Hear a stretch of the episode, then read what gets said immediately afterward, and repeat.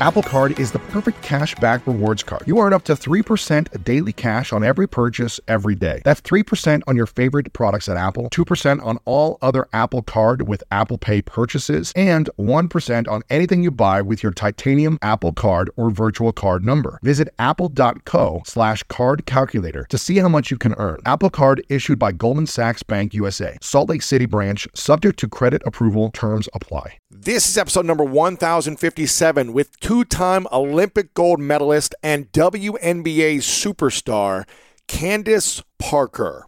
You know, I definitely think your environment shapes your upbringing. I don't think you understand love until you have a child. Welcome to the School of Greatness. My name is Lewis Howes, former pro athlete turned lifestyle entrepreneur, and each week we bring you an inspiring person or message to help you discover how to unlock your inner greatness. Thanks for spending some time with me today. Now let the class begin.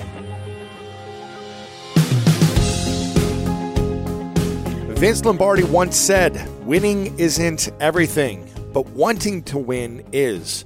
And Terry Goodkind said, If the road is easy, you're likely going the wrong way. My guest today is WNBA superstar and two time Olympic gold medalist Candace Parker. And Parker is an impressive human being. She has won a WNBA championship, two WNBA Most Valuable Player Awards, WNBA Finals MVP Award, WNBA All Star Game MVP, two Olympic gold medals, and the WNBA Rookie of the Year. She has also been selected to six All WNBA teams and five All Star teams, and was the first player to win the Rookie of the Year and the WNBA Most Valuable Player Award in the same season. She is the definition of a winner. As a mother and a black woman, Candace has developed into a bold, insightful, and inspiring thought leader who is passionate about the importance of women's rights, voters' rights, and Black Lives Matter. With her heart, passion, and competitiveness, Candace is an inspiring role model for so many, and it was such a treat to have her on this show. And in this episode, we discuss how Candace developed a winner's mindset. If there's any way to have success without adversity in our lives, how she deals with negative emotions. We also talk about the lessons that Kobe Bryant taught her and the most impactful moment she had with him what it was like being a mom early in her WNBA career, what athletes can do moving forward to support racial equality, what she's learned from motherhood, and the biggest lessons her daughter has taught her about life, why she would not participate in another Olympics, and so much more. But before we get into this, I want to let you know that I just launched my greatness coaching program, and I'm so excited about this. We built this for the successful entrepreneur in mind to be your high performance system for 2021 and beyond. It includes coaching and accountability, community, and my new greatness playbook where you'll reflect plan, and create short term and long term visions for your life and business. This program is not for everyone, so if you join Greatness Coaching or not, creating high performance systems will be the biggest thing you do to set yourself up for success in 2021 and beyond. And if you want to see if you are the right fit, then go to lewishowes.com slash my coach to apply. And while you're listening to this episode with Candace, make sure to share this with someone you think would be inspired by her message and her story as well.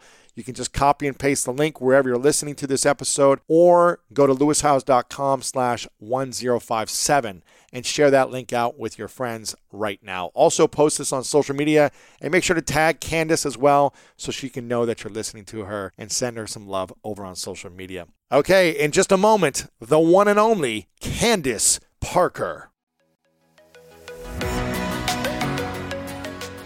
Welcome back, everyone, to the School of Greatness. Very excited about our guest, Candace Parker, in the house. So glad that you're here. I've been a big fan of you, what you represent, your dedication and commitment over the years of excellence and greatness.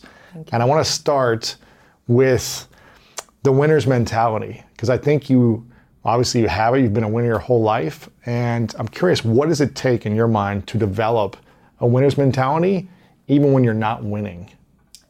I honestly think it's like the obstacles and the barriers. Um, I was fortunate enough to grow up in an amazing environment at home. Um, my parents, both my parents were there. Every game, every play, every everything. And honestly, I I feel like I was really lucky from that standpoint. But when I got to college, I think in some ways, in some areas, because things were so quote unquote perfect in a way, um, that might have hindered my tenacity and my, you know, ability to know if I could get over mm. obstacles. And so, you know, when I got You had too much love from your I, I think I had a little You bit too, much love, of too much everything. There was Yeah. not enough adversity. There's just not up. enough adversity, and you know, honestly, it's a way of evening things out. I get to college, and you know, I wake up from surgery. I tore my ACL the year before. Wake up from surgery, and they're like, "You might not play basketball ever again." And I just remember, you know, at that point in time, my dad, he let me have my pity party, and then he was like, "You know, you can, you can either have a pity party, or you can get this done." So you need to decide. You need to look yourself in the mirror and you need to make a promise. And like at that point, it oh. was like I think I developed that mentality. Like I decided to have that winning mentality of overcoming adversity and obstacles. Do you think all champions need adversity in order to become a champion, or can they get there without some surgery, breakdown, letdown, uh, parent breakup? You know, some type of extreme adversity. Do you think it's possible? I'd be interested to know if there's anybody that has just had it because I mean even if you think about like Michael Jordan, you think about the greats of Phil Jackson, you think about you know just everybody that's amazing in their field, Serena Williams, um, Dominique Dawes, Dominique Moceanu, like you think about those amazing athletes. They've faced adversity. I mean, there's always been a mm-hmm. time where you have to decide whether you're going to get up or you're going to quit. And I think it's because they get up. That's the reason why they're equipped to be able to mm. face those challenges. I mean, everybody thinks that like when you win a championship, everything's so easy. But you go back, like, what if Jordan didn't make that steal against Karl Malone? Like there are certain plays that you have One to make. play. One play completely defines who somebody is or isn't. Crazy. And I think those moments of adversity kind of prepare you for that moment, so you're not scared of it. Yeah. How is it? I mean, you were in the WNBA number one pick 2008. Is that right? You're dating me, but yes. The same year. Same year. you went, old. You went to the Olympics that year, right? And um, which must have been amazing. I've wanted to go to the Olympics since I was a kid. But you didn't win a WNBA championship for eight more years. Is that right? Yes. How do you handle that mentally when you're number one? You're, I think, two-time uh, player of the year in college. Is that right? Or in high school, 2 time player of the year in high school, and college.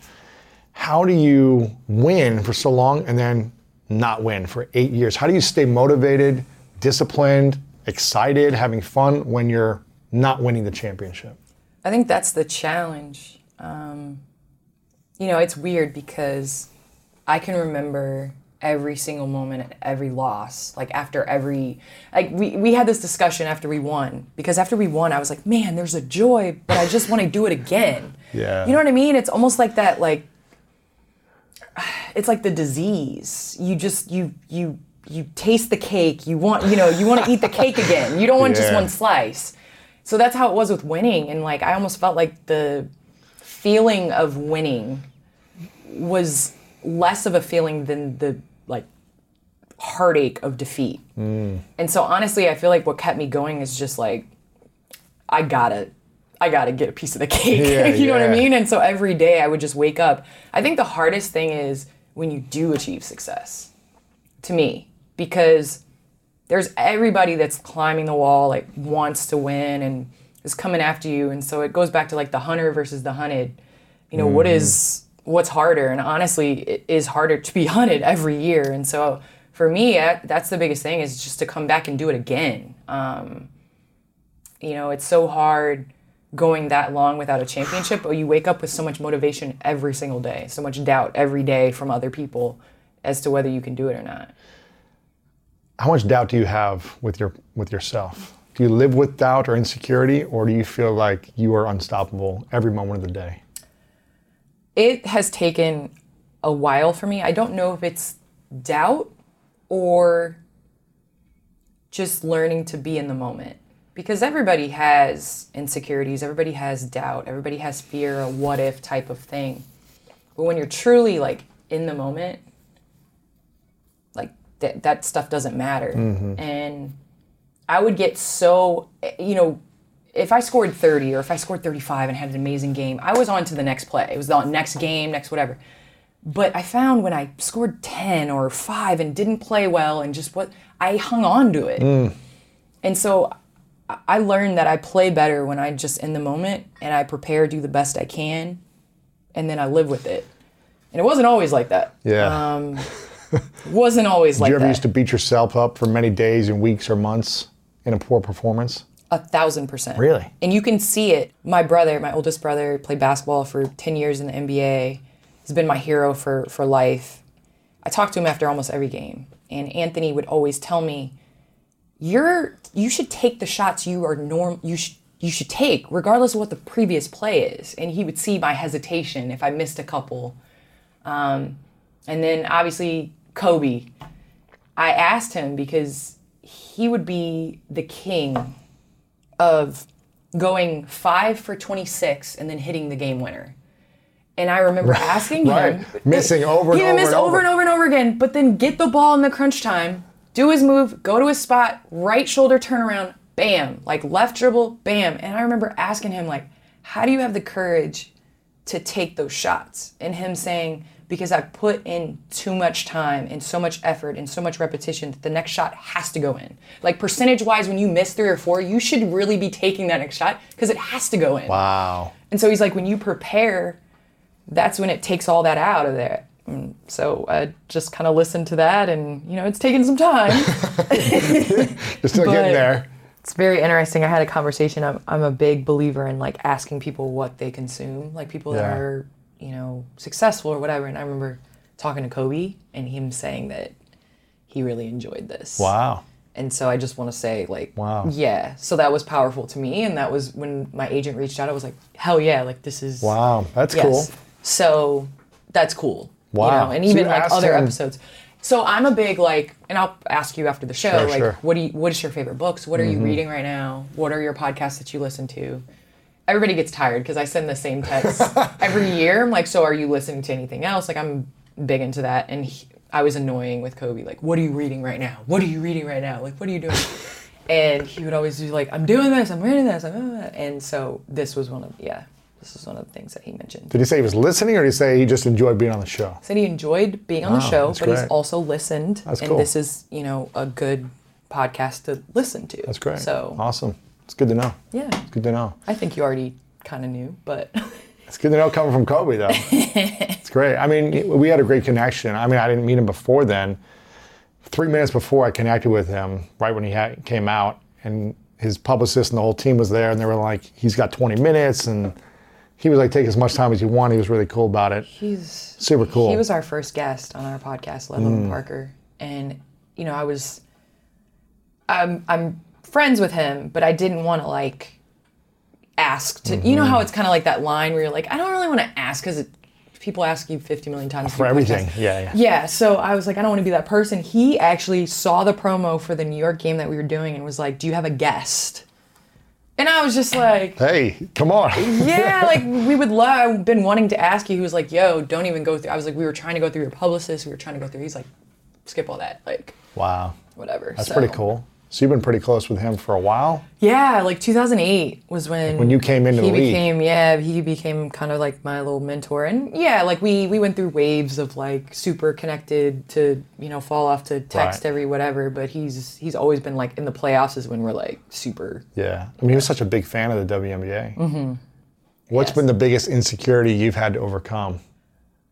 I feel as though when you're able to do a number of things, when you can dribble, when you can pass, when you can shoot, people expect you to always constantly make the the play that you should make or the the best play. And because you can do so much, I find it harder because you don't know if that's a good shot because you can make a nice pass. Mm. And so I think the the struggle I've had has been making sure that I'm listening to my voice and what I know is right and doing the best I can and not necessarily focusing on the other stuff. Mm-hmm. Because when you become a leader, when you become, you know, a star on a team and you're you're dependent on night in and night out, you're going to make more mistakes than people on the team. That's I mean that's Yeah. the reality of it. Yeah.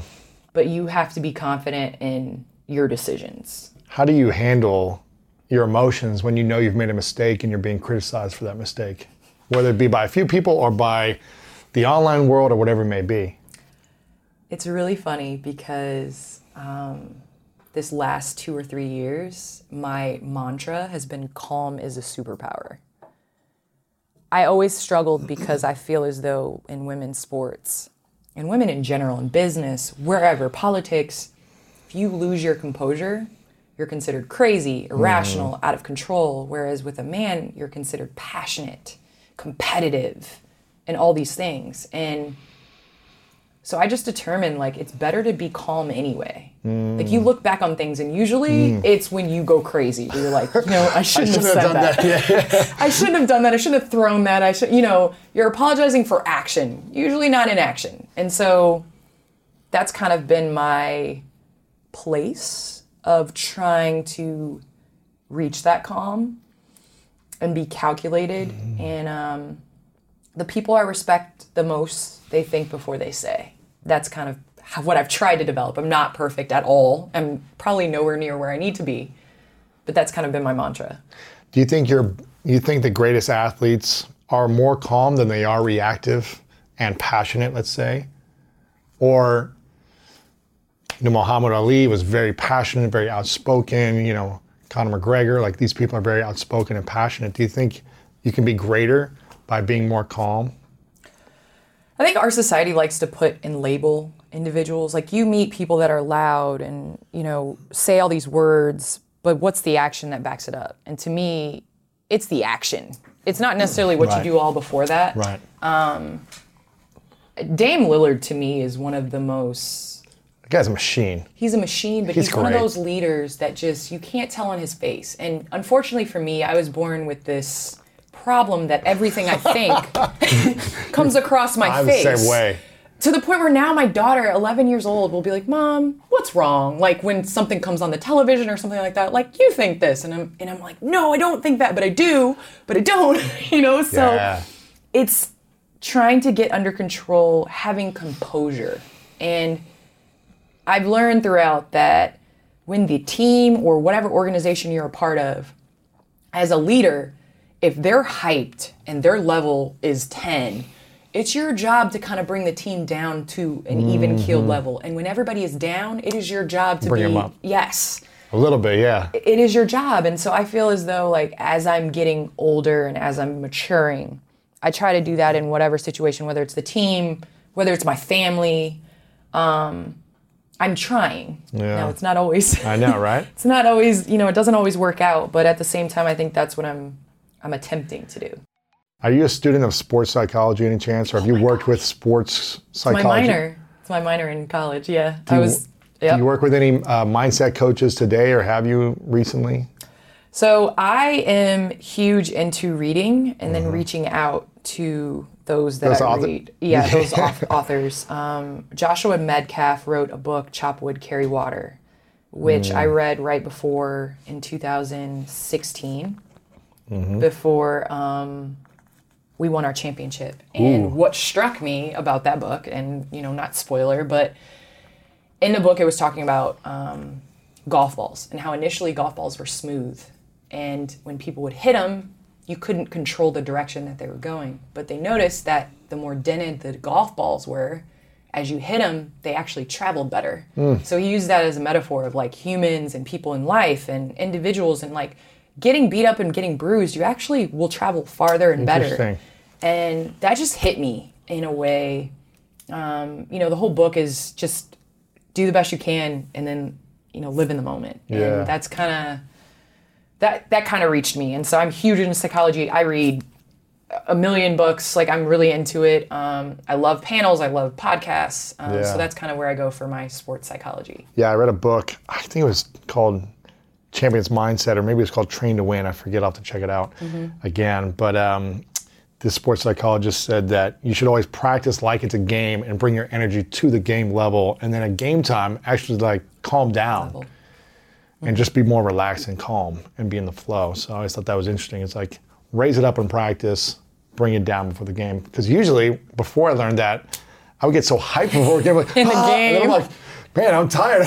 you know, it's like you got no energy because you've just exhausted it and warm ups and you're not relaxed. Mm-hmm. It's so true. Have you ever done that where you're just like, ah, we're going to the championship, and then, whew, I can't even lift my knees today. Yeah, that we call that the like first two minutes. You know, when you get out of breath in the first two minutes of the game. You And haven't done anything.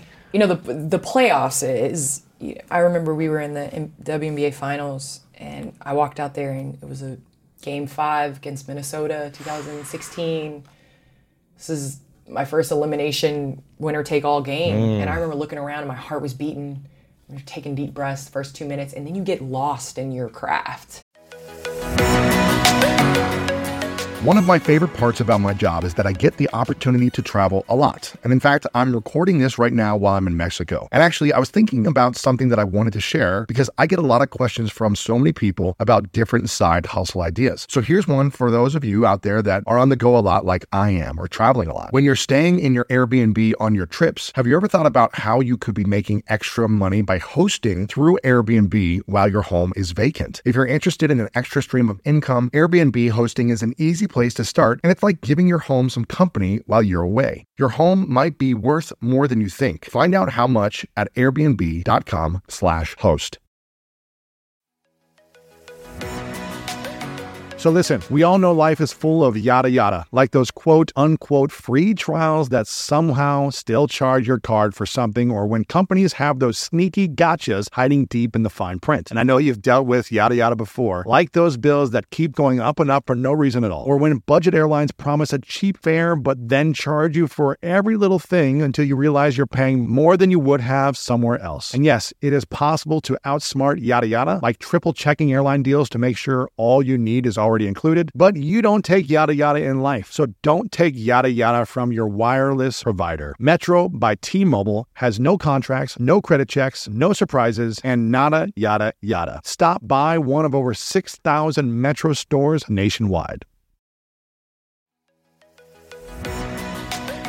When you get a new car or a new home, your first reaction might be to say things like, oh yeah, or I can't believe it, or booyah. But what you really want to say is the one thing that can get you the help you need. Like a good neighbor, State Farm is there. State Farm is there with the coverage you need for your car, your home, and even boats, motorcycles, RVs, and other things that matter to you. With a State Farm agent, you know someone is there to help you choose the coverage you need. With so many coverage options, it feels good knowing you can find what fits for you. And when you need ways to get help, State Farm gives you options there too, in person or on the phone with your local agent or on statefarm.com, where their award winning app, State Farm, lets you do things your way. So when you need help protecting the things that matter most, remember to say, like a good neighbor, State Farm is there. So it's like literally it's just getting past those first two minutes of anxiousness, and that's when you have the turnovers and the problems or whatever, and then you just settle in mm-hmm. and you try to, you know, do what you've always done. Yeah. Who is the most influential person in your life growing up? Well, growing up, it, I idolized my brothers. My two older brothers, um, Anthony and Marcus, they're 8 and 11 years older than me. So I was the baby, baby sister. Um, and Anthony actually went on, played in the NBA, played for Toronto, played for the Cleveland Cavaliers. Uh, for a while, and then my middle brother is actually a radiologist. He, he wanted to be a doctor since he was five, and he he was uh, went to medical school, went to Johns Hopkins. So we're really proud of him. So I had two amazing role models, just in not what their like craft was, but just as people. Like Yeah. even to this day, anything I go through, any problem, obstacle, any choice I'm trying to make, I always reach out and talk to them. I mean, that's you know they really are my foundation. Yeah. What was the greatest lesson each one of them taught you? My goodness, that's such a great, uh, great question. Anthony is Mr. Devil's Advocate. So whether he is for it or whether he is against it, he is going to ask you the other side. that is my brother. So now when I'm thinking and you know, I think I watched like an old Full House episode where it talked about your conscience and how eventually it becomes your own voice as ah. opposed to your parents telling you you're not supposed to do stuff. Yes. That's my conscience now. Like I hear Anthony and now it's my voice where I'm like, okay, so what if this? You know, what is the other side? And so Anthony kind of I joke with him that like he would be the one that would you know play play devil's advocate to like winning the lottery or something like that. You know, he's that Right. he's that type. Um, but I would say that that's the lesson from Anthony, and then from Marcus, he is one of those guys that is just so certain on what he wants and he will do in work for anything and he said he wanted to be a doctor at five years old and he worked and stayed motivated and long hours you know pushed through adversity everything to become a doctor Yeah. and so i think just watching them operate the way the way their fathers their husbands um, it really is inspirational for me Yeah, that's cool. I love that you are a TikTok star through your daughter.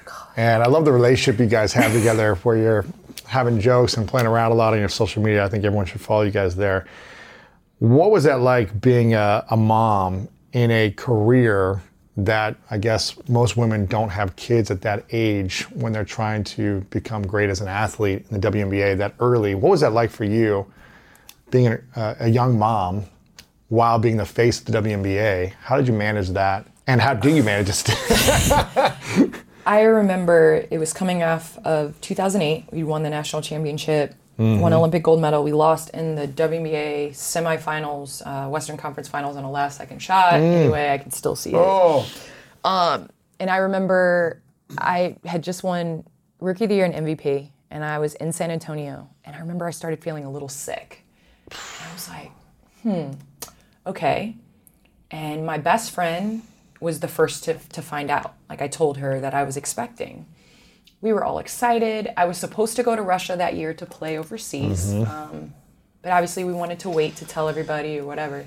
The first reactions I got were so disappointing to me. Like it was almost more of like, how could you do this to us as fans, not within the organization, but just the reaction that I got from others of like, oh, well, she's done. Like she's washed up. She's not going to be able to come back. Like, you know, your she's not. after your first year in the league. This after my first year. I, I, you know, I became a, a young mom, and I, I let me give you some uh, history. I've always wanted to be a mother. That Yeah. has been what I feel as though I was born to, to be. I was playing dolls till I was like dang near 14. Like I just love the idea um, of having a little you running around, and so I always wanted to be a young mom. So although I was surprised, I was extremely excited to have a have a daughter. Um, But that wasn't the way it was accepted.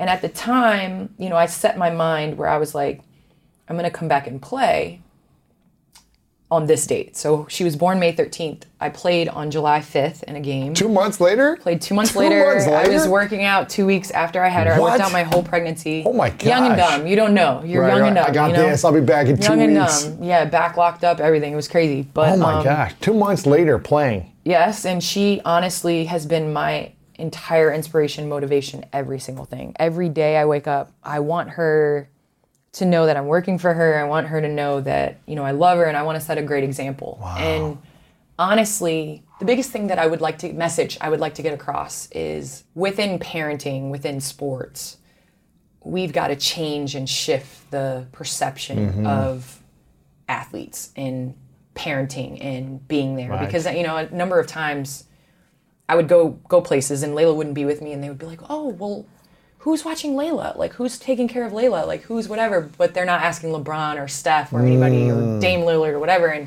I think it's so important for fathers to be there as well and to be present and we're seeing now paternity leave and we're seeing guys like Jimmy Butler miss his Miami Heat debut to be there for the birth of his daughter. We're seeing how hands-on Steph Curry is and so I think for me it's um, you know the amount of support that I've had from LA Sparks, the amount of support I've had from my family. Um, I'm lucky because as a working mom, my organization allows me to bring my daughter along. That's cool. Um, I was nursing and at halftime of games. no way. Yeah, it was That's just kind of the way it crazy. And so we just, we've grown up. Me and Layla have grown up together. So you were nursing in halftime in the locker room. Are there other moms that do this too?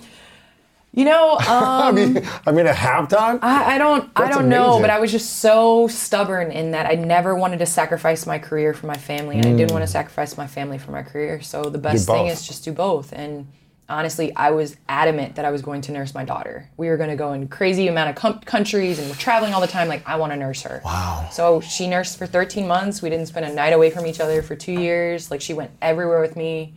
Um, That's great. and that's you know that's that's what, what worked for me other mothers can p- figure out what works for them and that's Yeah. fine um, but and fathers as well but for me that's what i needed Do you think other moms in the WNBA would have the same opportunities to do that? Or do you think because you were the number one pick, the star, the face, they were like, okay, if she wants to do this, you can have your kid in halftime while we're doing a, we're trying to focus on the game. That's what I struggle with uh, because everybody commends my effort at being a working mom, and I, I have to kind of take a time out because I'm like, you know, there are women that can't bring their kids to their job, Right. that can't travel with them, that need to find childcare, and and I didn't have those issues and those obstacles. Um, and you're right. I don't know if I was a second round pick and trying to make it in the league if I would even still be playing basketball with it with a child. And um, fortunately, we did re-sign a CBA because at the time in 2008, my daughter was traveling with me. I paid for my mom to fly. I paid for my half of the hotel because we were sharing rooms. Um, you know, all the extra costs that go into having a child. There was no child stipend. You're moving to a city, you know, for six months. Who's going to watch them? You know, type of thing. And now with this new CBA, there's maternity leave. You get full pay if you are expecting. So there are things that we're moving in the right direction. Wow, that's cool. What's been the biggest challenge you've had to overcome in the last 12 years since entering the league? biggest, most challenging phase of life? I would say when I went through just the injury after injury after injury in the WNBA after having Layla. But I also would say it's tough going overseas for the other six months hmm. of the year. And there's so many times as I'm yanking my child out of school to take her overseas that I'm questioning whether I'm doing the right thing for her. And honestly, looking back, it couldn't have been better. Um, Really? I think at the time that's the hardest thing that I've had to do is, you know, take her out of school and go overseas and put her in these schools overseas and she's looking at me like I don't know what the heck they're saying. Yeah. And it's really served us well because she really is such a resilient, adaptable kid. Like you can put her in whatever room and she's, you know, she's going to she's going to shine. Wow. Where do you think she would be if she stayed in LA for the last 12 years or 11 years as opposed to exploring the world and being a global citizen? It's interesting because, you know, I definitely think your environment shapes your upbringing. But I think the most proud moment I've ever had was, you know, and you're in LA, so there's there's there's elaborate birthday parties. There's Oh, yeah. we've gone to people's house where I'm like my jaw's hitting the Yeah. ground, like looking at this and. You know, Layla is riding the camel and at the birthday party, and I'm like, well, we're not gonna have a birthday party like this, but you know, whatever. But we go overseas to Russia, and she has a classmate in her in her class, and the family invited us over to dinner, and so my translator came with us, and we were going to their house, and so we open the door, and we open the door, and it's a one room place with a stove in the middle with no floor. And I'm trying to get to Layla. No floor? There's no floor. I mean, it's dirt and it's wood. just- so it's just literally, you know. So we get there, and I'm trying to get to Layla because I kind of like she walks in first, and so I'm trying to get to her so that she doesn't say anything or whatever. And she looks around and she's like, "A dollhouse," and they just run over and start playing with the dollhouse. And so that to me was just like, we're doing something right, you know, with her, and um, that to me was so special. So I feel as though you know having those experiences of knowing a lot of different people uh, from a lot of different areas that look different um, has really helped in like who who Layla is. Yeah. What has um, being a mom taught you about yourself Oh the most? Everything, every single thing, everything you're great at is amplified. Everything you're terrible at is amplified. Yeah. Um, I didn't know as much as I thought I did. Um, well, you were what, 23, I was 23. 24? Yeah. I was 23 when I had my daughter, but she really has taught me probably the same amount as I've taught. Like it's just it's Really? crazy how much she teaches me What's every day. the three biggest lessons she's taught you? she has definitely taught me that our actions speak way louder than words. Mm. I always used to tell her all the time, we don't cry when we lose. Like we do the best we can, we do this, do this. And so I walked in and one of her cousins beat her at a board game and she's crying in the corner and I go over there and I'm like, Layla, you know, I'm giving her a lesson, like, you don't cry and like this isn't a time for crying. Like you pick the pieces up and you go back over there and play. And she's like, But you did. You cried. And I was just like, But that's different, but it's really not. you know? Wow. And so it's just she she really teaches me that she's watching every single thing that I'm doing. Every move you make. Every move I make. Um, She checks me on, you know, big thing now is pronouns with her school, and they're learning about that in her community connections class. And so, you know, they address when they get on, they say she, her, or her, him, you know, him, whatever, they, however you want to be addressed. And so, there was an Uber driver that was coming, and I said he, you know, he. I didn't know if it was a he, but I said he, and she's like, "Well, how do you know it's a he? You're assuming. You shouldn't assume, you know." So it's it's really interesting to see how this generation is being brought up, and it really makes me happy that they are very concerned about the next person, others, the mm-hmm. environment, things like that. And so she's, yeah, she's taught me so many lessons. Where do you think you'd be if you didn't have her at that age and you had five, seven, eight years in, in the WNBA and on your career only in that? Do you think you would have accomplished more, uh, won more championships, or do you think being a mom actually helped you become a better athlete? I think being a mom helped me become a better person. And I say this all the time like, without the injuries, without um, having my daughter, I might have had more championships. Without injuries and your daughter. Without, yeah, honestly. Yeah. Uh, but where I am now, in terms of realizing, like, I am so happy. Um, I'm trying to get better every single day, trying to acknowledge my faults and look myself in the mirror and see where I need to improve and get better. And a lot of that is because of her, because of my daughter, because I want to. I want to be somebody that she is proud of when she is older, that she wants to come home, that she is proud of who her mom is and not what, you know, what I've accomplished. Yeah, that's cool. I want to throw in the stuff you were talking about with Kobe because you've known Kobe for a lot longer than me. I knew him once in an interview, and we stayed in touch over messaging each other, which was which was nice of him. Um, but he was very impactful in my life, watching him as an athlete and also as a human, how he dealt with adversity from earlier in his career to how he transitioned almost seamlessly from athlete to entrepreneur, leader, creator, storyteller. What was the biggest lesson that he taught you? And what was the most impactful moment you remember spending with him? Well, Kobe is um Kobe is one of the best dads. And I I truly believe that the love that, you know, he he has for his family. And I think the biggest thing for me is just being able to kind of like right now even when i'm in the gym with my daughter and we're working on something like he took the time and the energy. And as kids mm. he was just dad to them.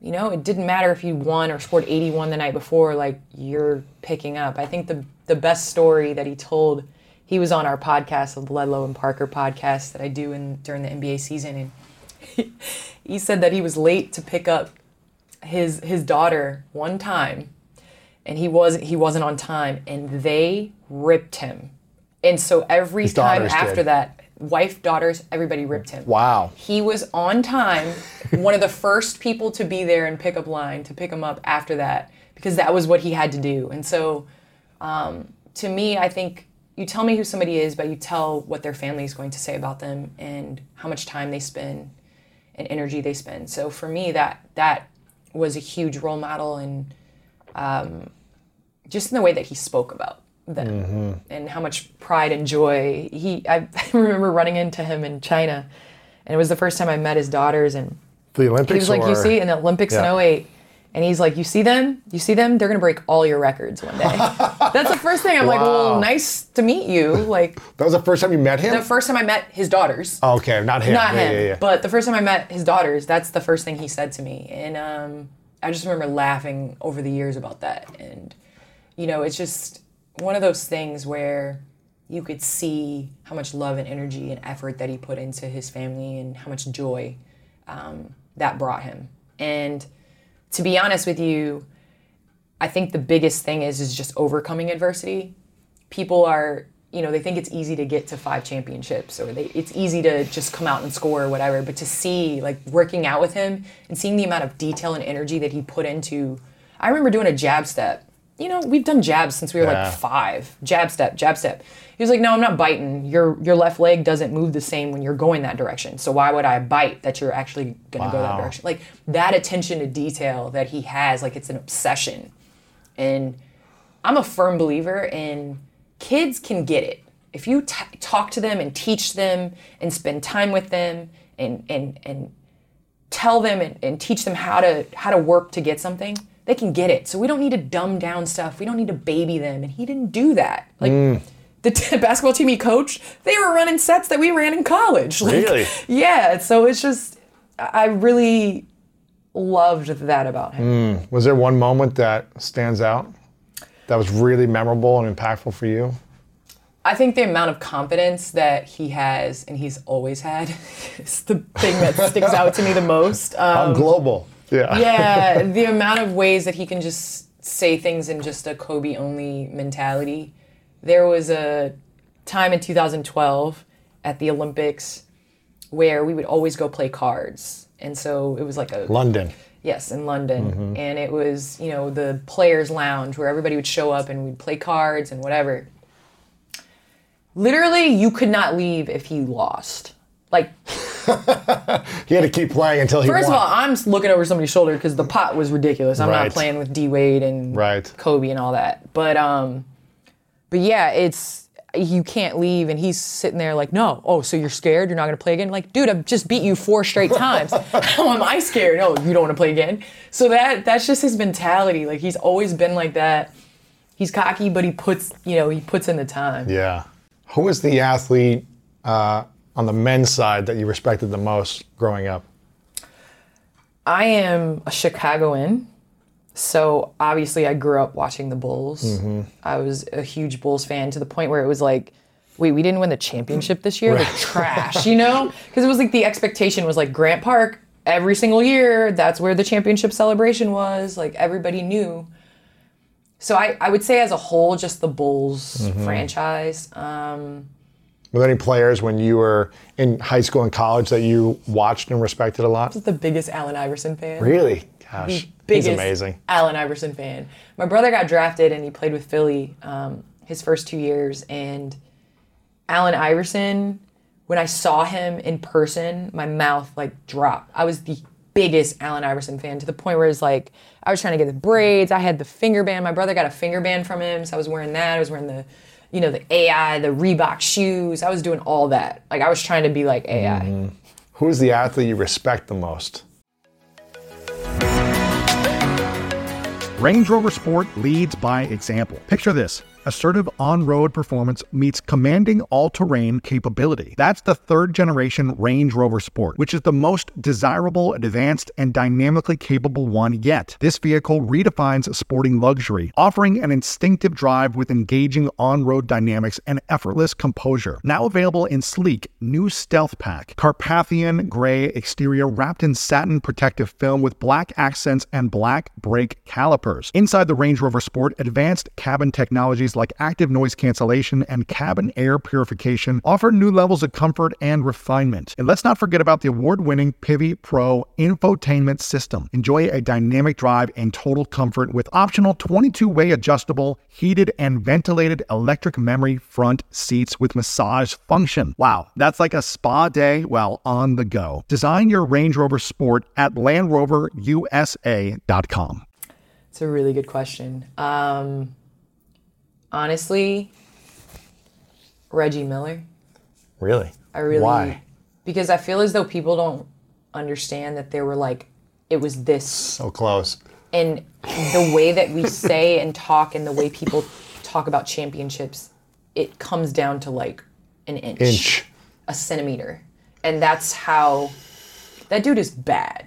Like he is unbelievable, and just realizing after working with him at TNT and mm-hmm. NBA TV and things like that, realizing that it's not just like you can't turn it on and off. Like you're not just a basketball player that is, you know, attention to detail, whatever. Like he's like that with broadcasting. Mm. He's always on. He's always early, like super early to everything.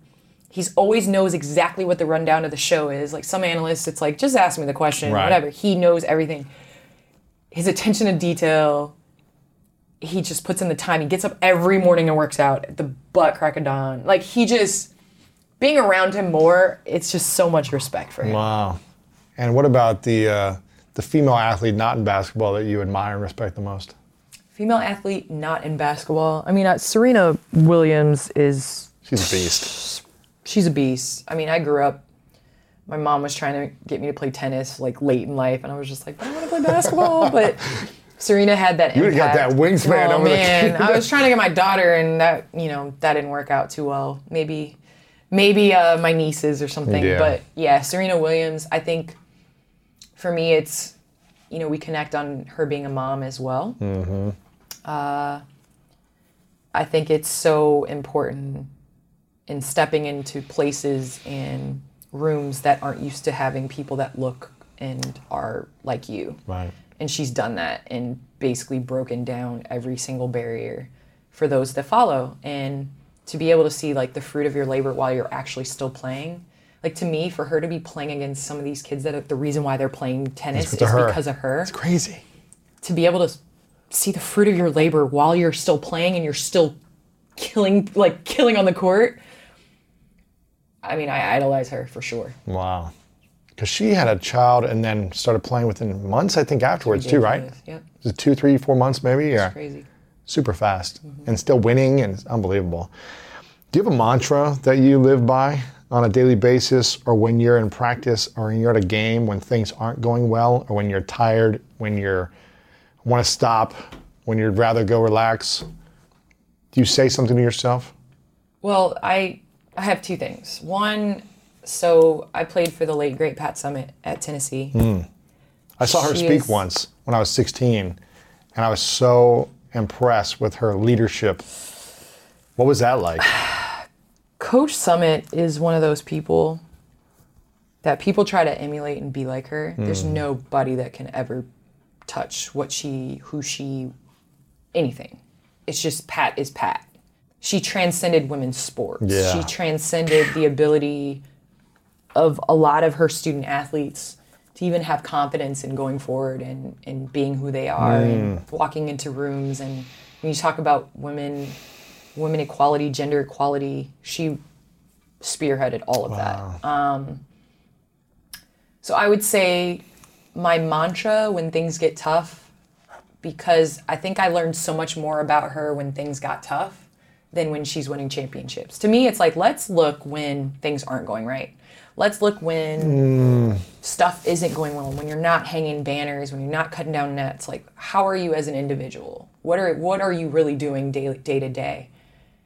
And she almost did it more so when things were tough. And i asked her i remember you know when she first got sick i asked her like how do you get through day to day when things get tough? And she's mm. like left foot right foot breathe repeat and honestly Wow. that is i promise you what i say sometimes even when i'm like wanting to explode i'm like left foot right foot breathe repeat like that's my that's my mantra um, and then secondly I heard, I cannot remember, it was in gym class when I was in like eighth or ninth grade. They had somebody come in and speak to us. And they said that the power of humans is our ability to have compassion and think of others' needs and think of what others would want to do. And sometimes we end up putting others in, you know, before ourselves. And so on those days where you don't want to do something, on those days where you're struggling, who are you doing it for? And so for me, when I like don't want to work out, when I don't want to hop on the Peloton and do my 45 minute workout, I like Layla. Like I'm doing it for her. You think of someone. Mm-hmm. Yeah. I'm like, I'm doing it for you. And sometimes I'll tell her, Layla, I worked out for you today. Like, Layla, I got on that plane to go to Atlanta today for you. Like, that's who I got on the plane for. Um, and so it kind of helps, you know, when you want to do that extra, you don't want to do that extra set or you don't want to do that extra line drill or whatever. I just say who I'm doing it for. Isn't that true when when I'm running long distance, I don't want to run long distance. I just you. I just committed to doing the marathon in, in March Oh in LA because I've been putting it off for my whole life. You're a saint. Because I'm a sprinter. Oh you know, I'm a basketball, football player. I don't I don't run one three miles, and that's a lot. And uh, I've been starting to every mile think of someone Mm-hmm. when it gets hard Yep. and put my attention towards that person. And, my, and my focus is I don't want to let this person down. And me stopping the smile is letting this person down in my life. And so I use that as a technique and a tool to just put my attention elsewhere as opposed to my own pain or tiredness. Mm-hmm. Yeah. And it really amazing. helps. That's amazing. And I- when I have the mar- when I run the marathon, I'm gonna have a, a wristband and I'll put a name, 26 names, that would be and just look down every mile and put my attention towards those individuals. That first of all, I want to commend you because I started doing distance training last off season. Oh, man. And when It's I tell you, it's just like not what I do. Like I see Misery. regular people that aren't athletes out running miles on the beach, and I'm just like, how? I know. I don't get it. So first of all, I want to commend you It's for like- doing a marathon because that's commitment. Well, I haven't done it yet, but I'm committed But I to it. mean, yes. at least committing to preparing for a Yes. marathon. But secondly, like you're right, because then you turn that attention and that energy. Like I think so much is energy. Mm. Like if you think about it, when you walk in, I was I, I can't remember who I was listening to, what podcast it was, but they were talking about how like, you know, you can turn on a television and you can tell teams that play with energy. It's just something that you can't touch, you can't feel. It's not. It, it's you know, it's the intangibles, and I feel like that with working out, with the Mm-hmm. way you do things. Like energy is everything, and if you can create and find that energy, like you're able to do so much. How do you find it when you don't have it? I think it's thinking of yeah, it's thinking of your why, thinking of your reason. Um, I also feel as though like when you do something, the look back feeling, like the feeling of grat- like there's so many times where I wake up and I don't want to work out, and then after I'm done, I'm like, oh, there's So never happy. a time where I'm like, I wish I wouldn't have done that. Yeah. it doesn't really happen. maybe you injured yourself or something. yeah. Exactly. But usually you're you're like I, I you know I feel so much better. I did it. I accomplished this. Um, I'm so goal oriented. So I have the microscopic goals from day to day, and I have the telescopic goals, and those are so important to me because you kind of lose sight when you're looking out into the future. You lose sight of how you're going to accomplish it. Mm-hmm. So those microscopic goals those daily goals of like, okay, I'm going to do this. At least I've done this task. Right. Like, I accomplished something today. All right. Where do you think it'd be without goals? Oh my goodness, I am so goal oriented. Like to the point where when I when I tore my ACL, you know the degrees that they try to get your knee to bend, and I remember them telling me because the first thing, don't tell me I can't do something. Right. I'm the one that's like, my dad was like trying to get rid of me on a Saturday and was like, run around the house 80 times. My brother's like, yeah, I bet you can't do it. I'll give you five bucks. And on the hundredth lap, I was like, you said 80, like I did it a hundred yeah. times, you know? so don't tell me I can't do something. And um, and so that's kind of my goals. Like I set them, you know, with that in mind Mm-hmm. of trying to push myself and trying to see what I can achieve, you know? Make it an, a competition even within my head. Like, Yeah. You know? Do you think anyone can achieve great accomplishments without setting clearly defined big goals and incremental goals along the way? Do you think it just happens? I have this idea, it's just going to happen. Or, I mean, you can call it discipline, you can call it organization, you can t- call it goal oriented. I, mm-hmm. but I think you have to have some sort of plan. Yeah. I don't know. And maybe there are people that just fall upon stuff, but to me, I think it has to be clear, calculated. You have to have a purpose.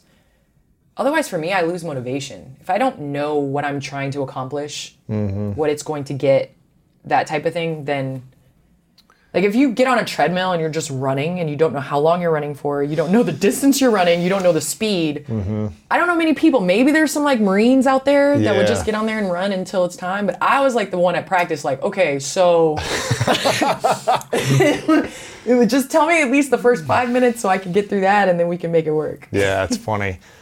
Um, unless you're like Forrest Gump, maybe. It just felt Yeah, like just running. running. it just felt like running. walk He went anywhere. for two so years something. I love that movie.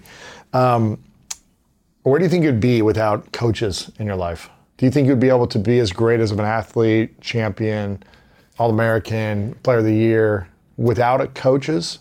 Could you do it on your own? You think? No, absolutely not. And I think the biggest, um, maybe on the court, you know, for some people, but for me personally, it's like sports is like a metaphor for life. There's so many mm-hmm. things within life that I wouldn't have been able to get over or accomplish or persevere through without having those failures in sport. And I always love the coach that kind of like tests people mm. to see how they react. Yeah, no, I I definitely wouldn't be able to accomplish any of this stuff just because I think the mental toughness, when you're young, you don't understand why, but you know, soon you you realize later Mm-hmm. in life, you're like, huh, that's what allowed me to have the mental toughness. Right. Because you know, when you're younger, everybody kind of micromanages your time. You're in study hall to make sure Mm-hmm. That you do it. You're they're checking every grade. Then you get to the pros and they're like, yeah, so the bus is at this time. We play at this time.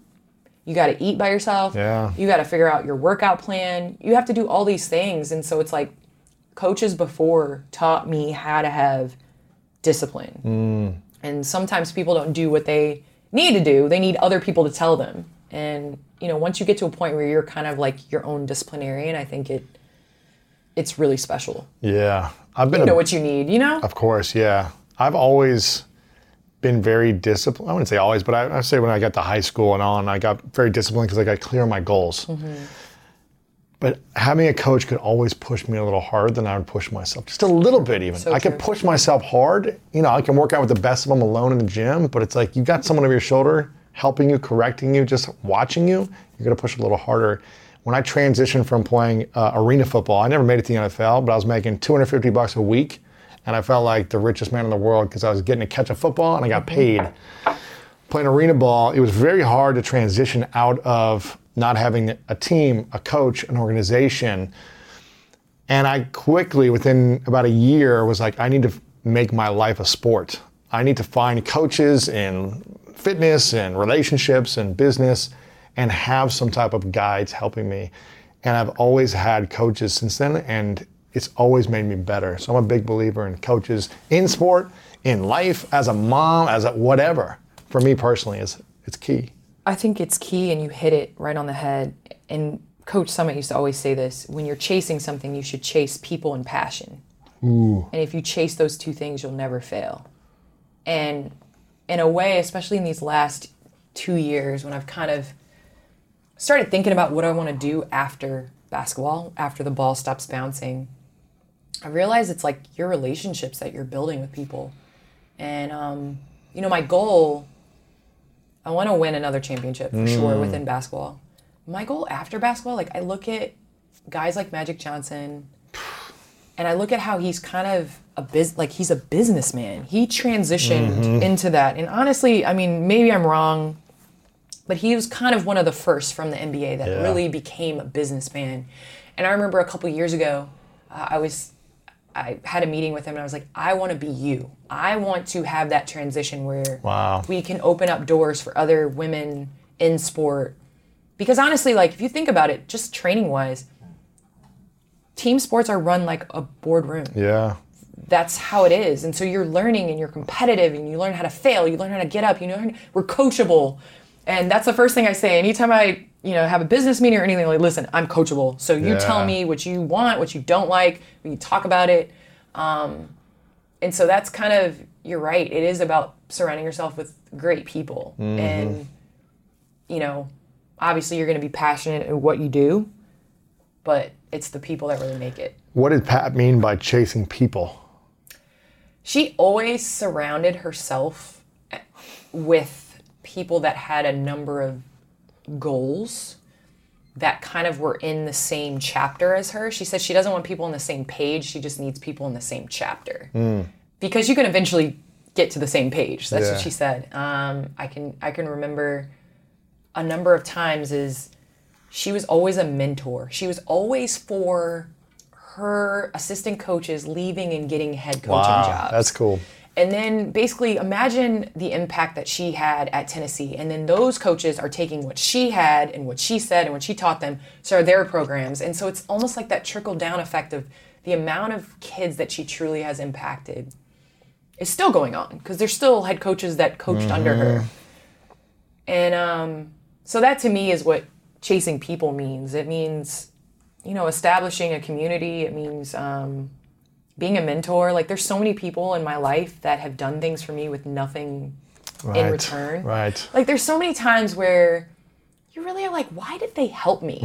you know? But then you go and do something for somebody that Uh-huh. it doesn't benefit you at all. And so I think that's kind of like that's what being a good human is, you know? It's just like there's paying it forward, you know, and you go out to dinner and somebody pays for your dinner and then the next time you pay for somebody else's dinner and like kind of trickles down. And so that's kind of yeah, That's that's, what I learned from Pat.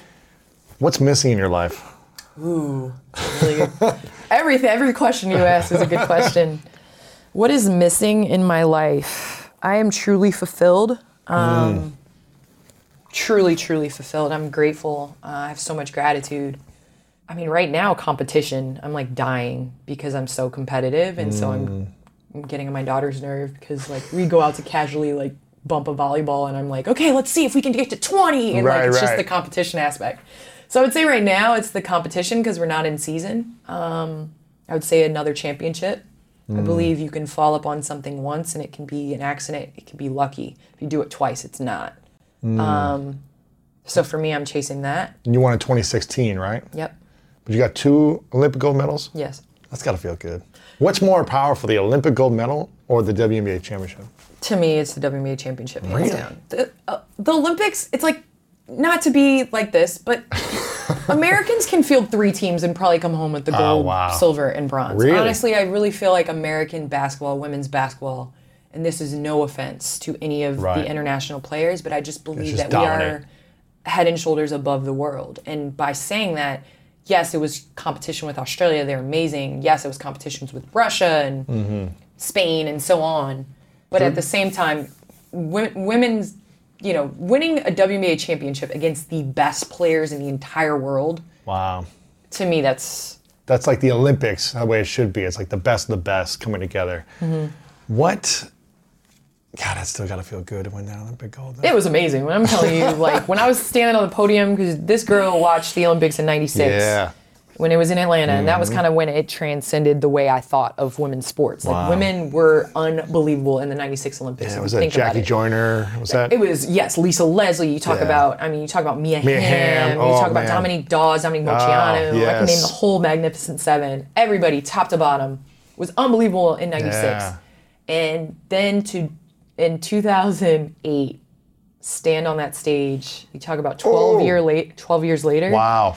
To me, I remember being that kid on the couch with my dad telling him I'm gonna be on that podium. Oh man, that's chills. And uh, and so to hear the national anthem play and to experience the opening ceremony and to see how other athletes react to American athletes, uh, that experience is you know one of the best of the best. Would you do it again?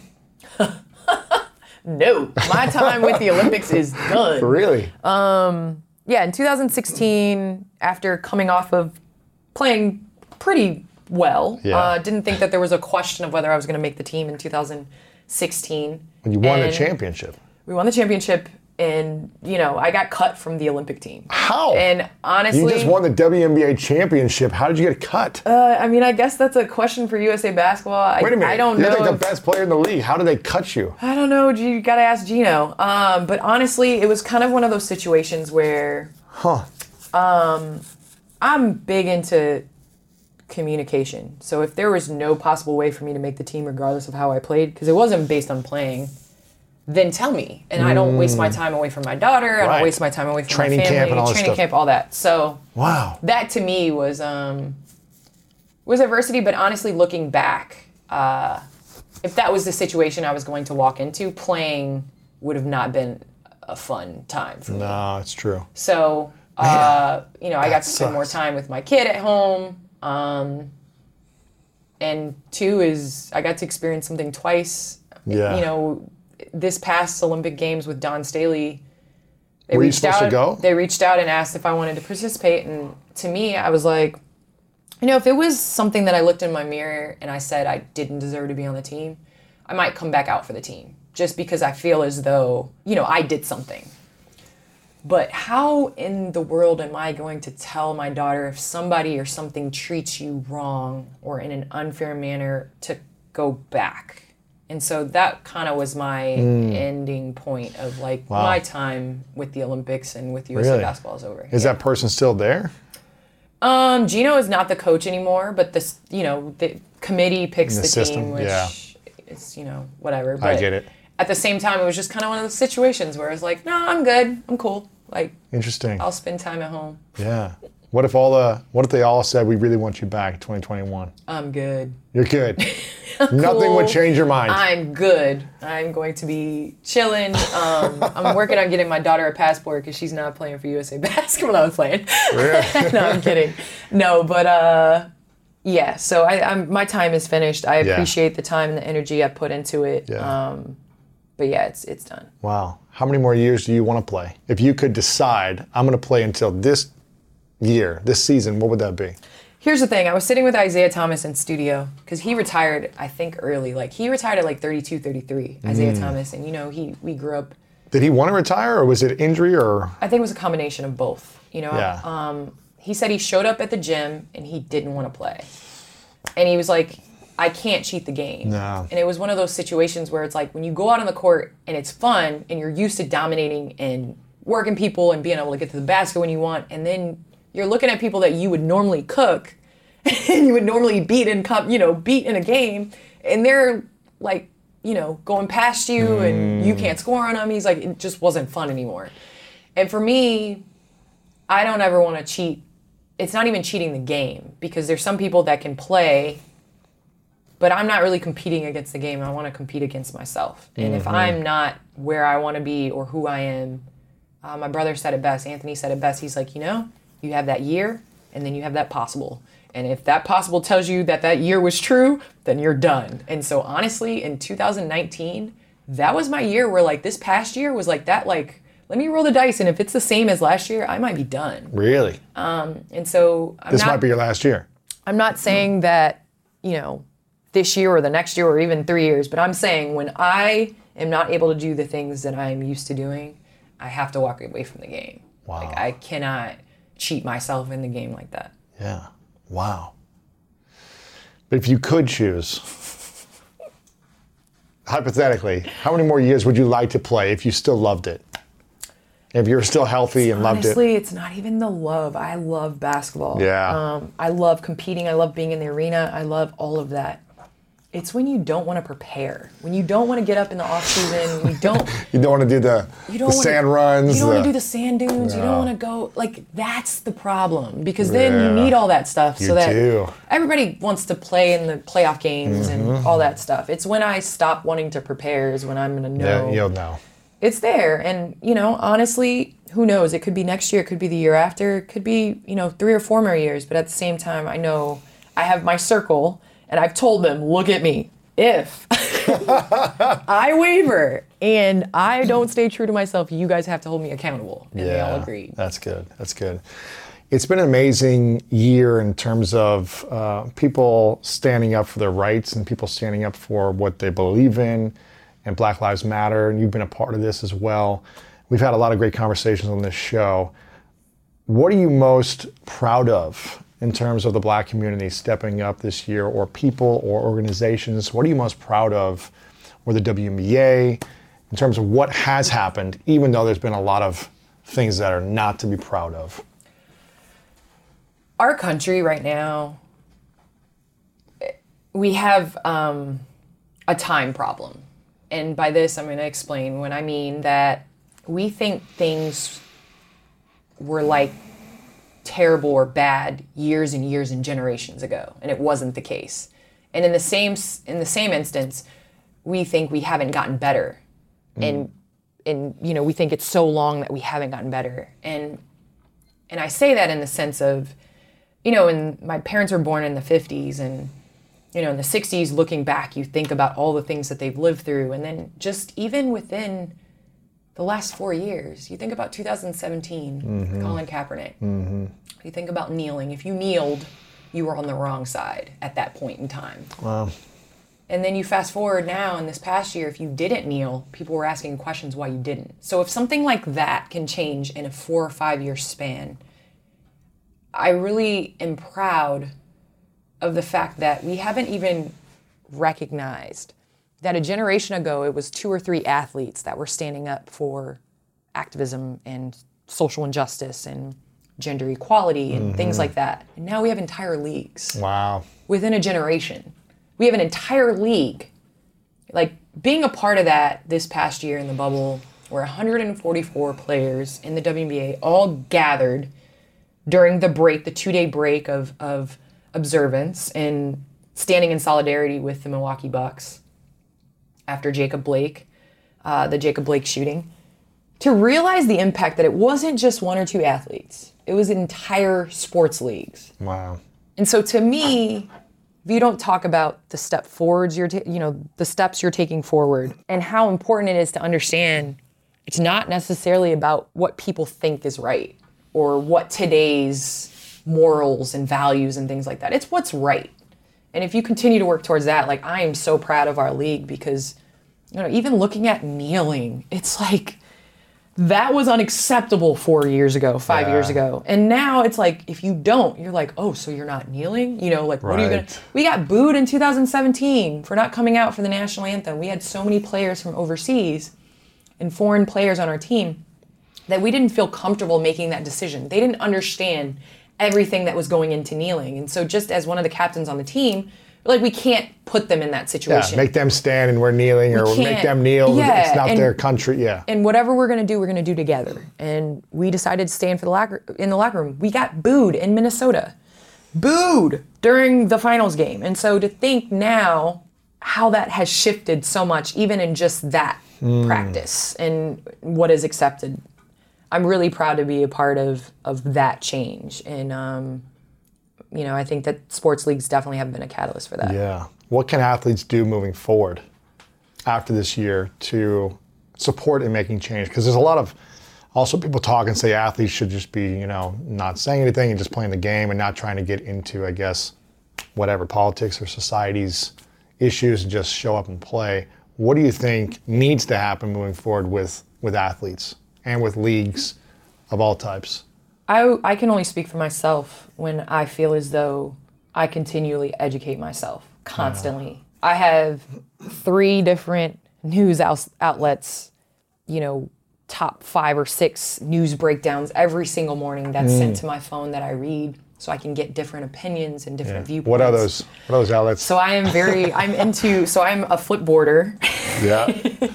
Uh, Newsweek, MSNBC, CNN. Okay. So those are kind of my four that I have sent to my email that you can get the rundown for the top five, or you can do the Reuters where it's like the um, news in three minutes if you have three. Yeah, minutes. yeah, and so. I'm big into that. My dad, I get that from him. I'm a huge history buff. I'm reading all the time. So I feel as though like now we're running into a time where it's like athletes are educated. We're not Mm. speaking on something that we don't have knowledge on.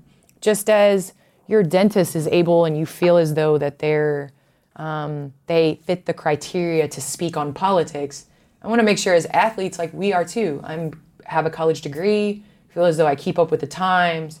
Um, I understand different viewpoints and I can listen and, and hear more. But at the same time, I do feel the things that we're speaking on, Yeah.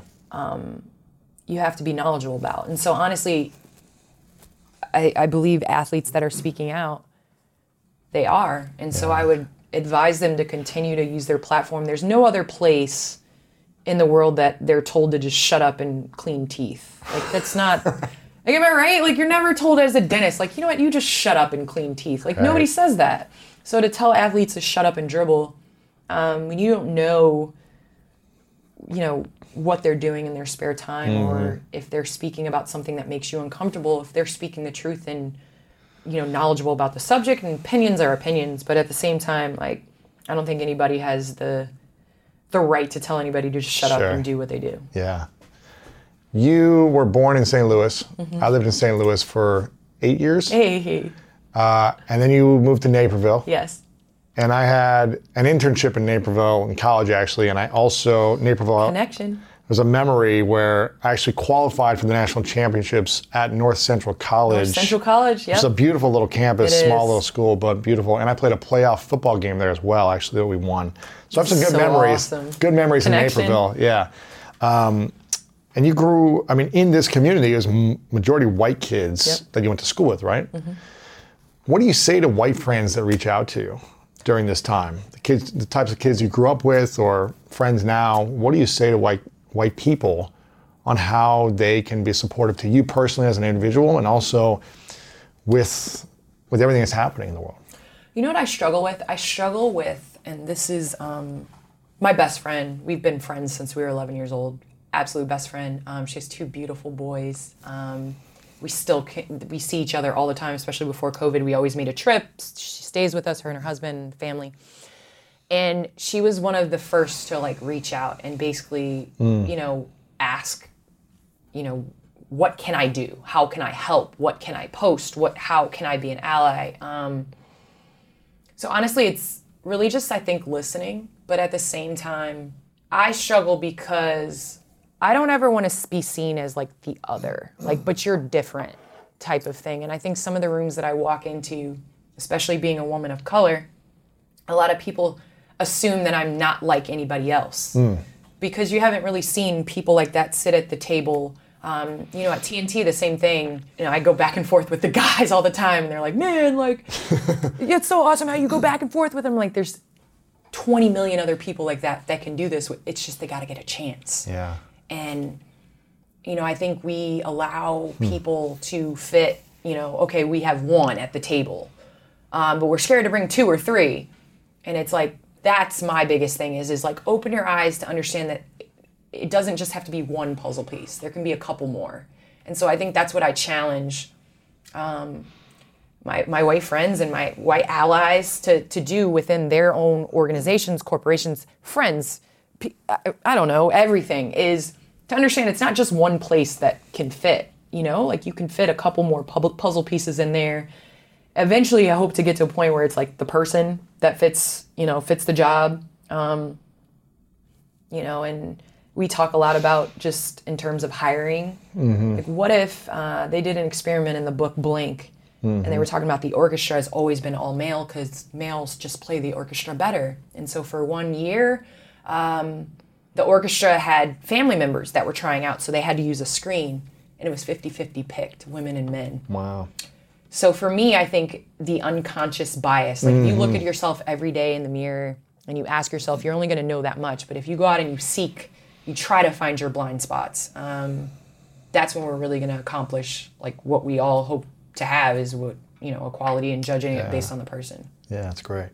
I got a couple final questions for you. right. Uh, this has been great, but I, I'm curious if you had to get a tattoo on your forehead, permanent for the rest of your life, that had a word or a phrase that you would always be reminded of when you're in the mirror and other people would be reminded of when they look at you, what would that word or phrase be? Word or phrase, um, intention. Like if everybody goes goes forward with pure intention, whether you're right or whether you're wrong. Um, like if I don't believe just solely judging people on intention because you got to have some action behind it as well. But I think if you if people would like purify their intention and ask themselves what's your actual intention and then maybe like at least be you know cognizant of their intention going into a situation, I think the world would be a lot better. honestly. yeah. Um, you know, I, I sometimes call my grandma and I tell her I intended to send you a card. Right, right. This is me you- telling you I intended to send you a card, and I know it's not based on intended, but it, I did think about you, and you know whatever. Mm. And then also just when you go in situations of problems or chaos or being uncomfortable, you ask yourself like, what is the intention? Mm-hmm. What am I going into this to do? Am I trying to solve the problem, or am I trying to, you know, make it worse? And so I think that would be something that I always talk about. Yeah, the power of intention. Oprah talks about that a lot. Uh, power of intention. I asked this question to Kobe towards the end of our interview. I asked him um, his definition of love. I'm curious, what's your definition of love? And when do you feel the most loved? My definition of love is I mean, I, I think the definition in my dictionary for love would have a picture of my daughter next to it because I think I would do, be, have, give, sacrifice, accomplish, whatever for her, honestly. And to me, I don't think you understand love until you have a child. That's just from my perception. Um, she honestly has changed every single thing about me. And, you know, I try to be better for her. I try to look at situations in a different way for her. Um, and yeah, so that would be my Yeah, definition cool. of it. And when do you feel the most loved? I feel the most loved when I see some of like the qualities in my daughter.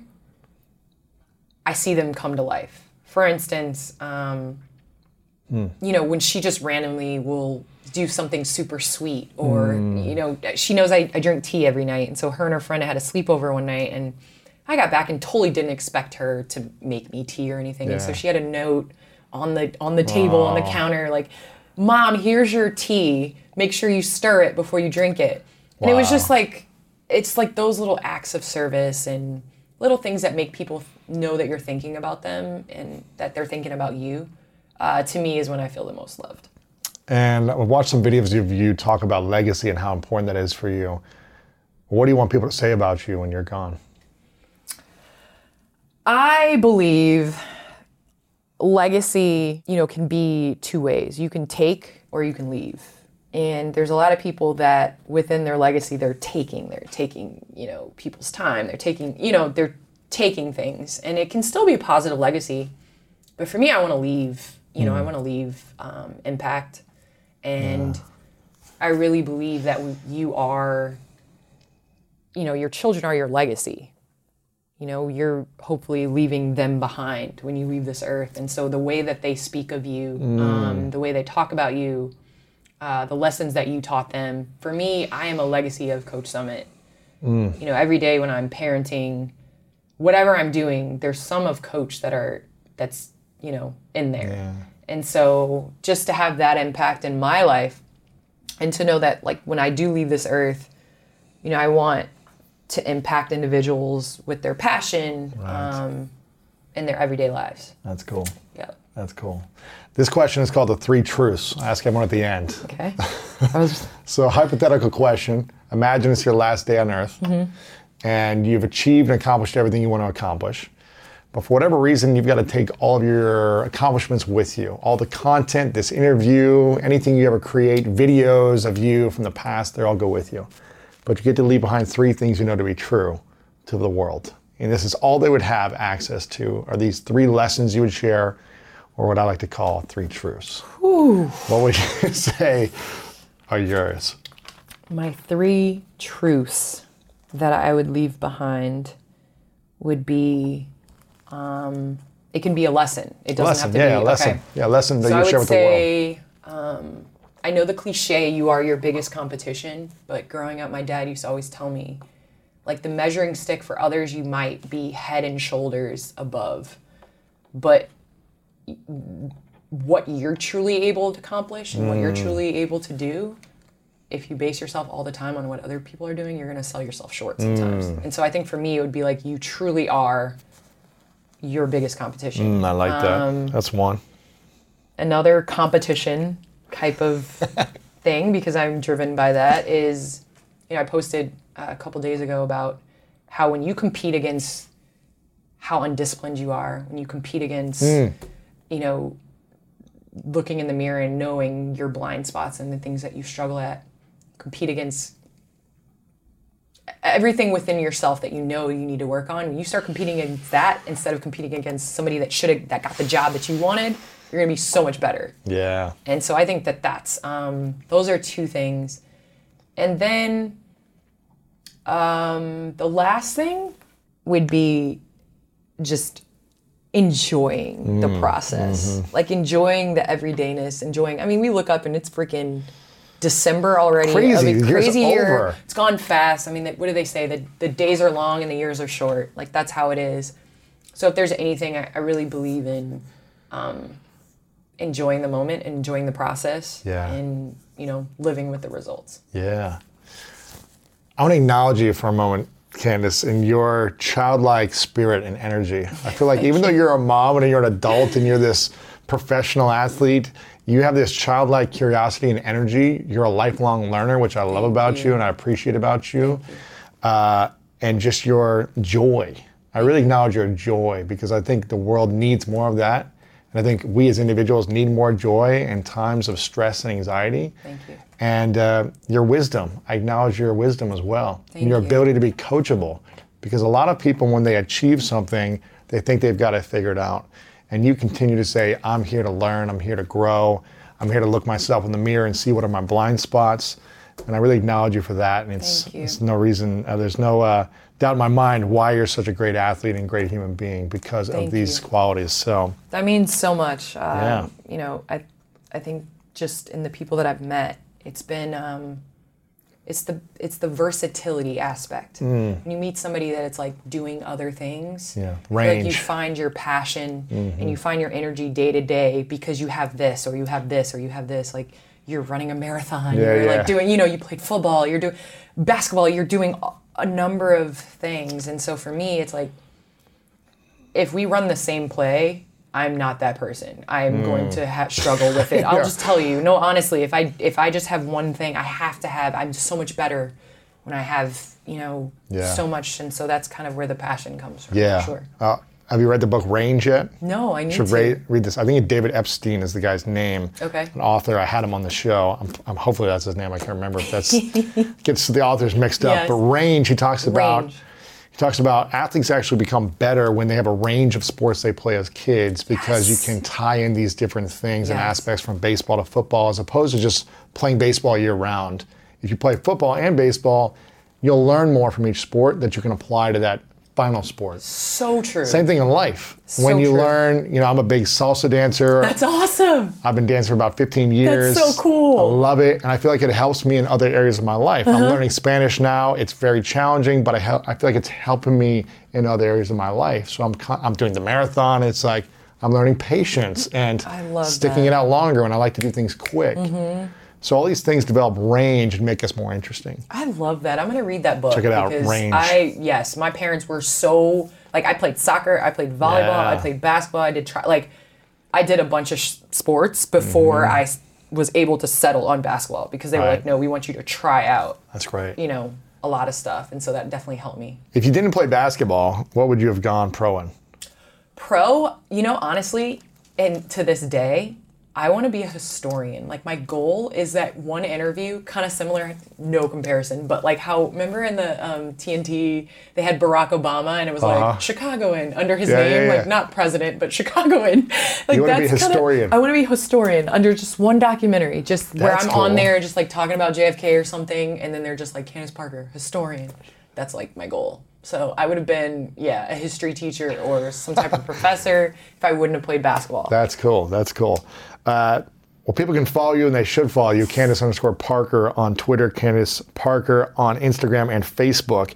And follow your daughter uh, TikToks. You guys do amazing TikToks together, but great content over there. You got a podcast, but it's only during the season. Is that right? It's during the NBA season, yes, Ledlow and Parker, and we talk um, not just focused on basketball. We kind of like to explore the versatility of our guests a little bit. Um, we actually have had some amazing uh, guests. We had Kobe on. We've had you know Jimmy Butler. We've had you know Snoop Dogg. We we, that's cool. we try to Mix it up. Spread it out, Get some yeah. range. get some the range with our those guests. interviews. Yes. How else can we support you and serve you?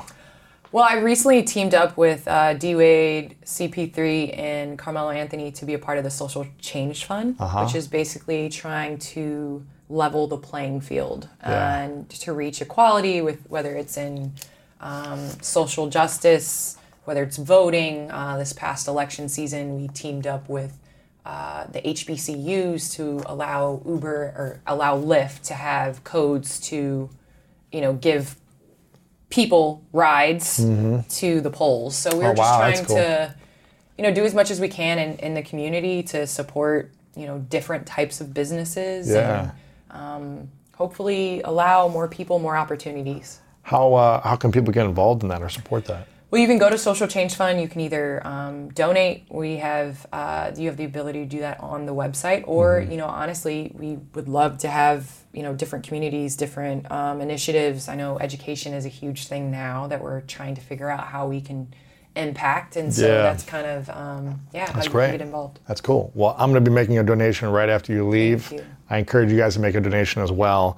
Uh, this has been a pleasure, Candace. I'm very glad that we got to connect. Hopefully, we can do more stuff in the future. Final question for you What's your definition of greatness? My definition of greatness is repeatedly getting up and doing something because you know that that's going to get you where you want to go, even when you don't feel like it. I feel like it's kind of greatness is the definition of commitment, where it mm. says, what is it? Um, doing what you say you're going to do, even when the moment passed that you said it in. Mm. And I feel like that's greatness, honestly, is continuing whether it's when the lights are on, when the lights are off, when the gym is empty, when the gym is full. continuing to do what you know you've prepared and what you should do. Mm. Candace, thank you so You're much. awesome. Appreciate it. Thank, Thank you. I appreciate it. My friend, thank you so much for taking the time to listen to this episode. If you enjoyed it, then you know what to do. Make sure to share this with a friend that you think would be inspired by Candace's story as well. If you know people that want to improve their life, that want to become champions, that want to become better with mindset, better habits, and learn the habits of winners, then I don't know anyone better to learn from than Candace Parker. So make sure to copy and paste this link wherever you're listening to this over on Apple Podcasts or Spotify or any podcast app you're listening to or just copy and paste the link lewishowes.com slash 1057 and text a few friends post it on social media put it in a whatsapp group chat whatever you got to do get the message out there. Because when you share this you're empowering someone else to improve their life as well. Make sure to click the subscribe button over on apple podcast also and leave us a review and rating. Anytime that new people subscribe and they rate and review the show over on Apple Podcasts, it really helps us impact more lives together. So if you subscribe right now and leave a rating and review, you're making an impact by helping reach more people with this powerful message right now. So please do that. And if you want inspirational messages from me sent to your phone every single week, then text the word podcast right now to 614 350 3960 and get on my texting list where I send you some behind the scenes messages to inspire you every single week. A big thank you to Candace. She's a, an inspiration and just a great human being. So make sure you follow her and check out her stuff. She's an inspiration, and I'm excited to be friends and to connect with her more in the future and support her journey. And I want to leave you with this quote from Roy T. Bennett, who said, When things do not go your way, remember that every challenge, every adversity contains within it the seeds of opportunity and growth. I know we've been through a lot of challenges over the last year, and some people are still in the middle of those challenges. But look at these challenges as opportunities for growth, as feedback, information that you need to improve something that's not working. And I want to remind you if you haven't been told lately, I am telling you that you are loved, you are worthy, and you matter. I'm so grateful for you, and you know what time it is. It's time to go out there and do something great.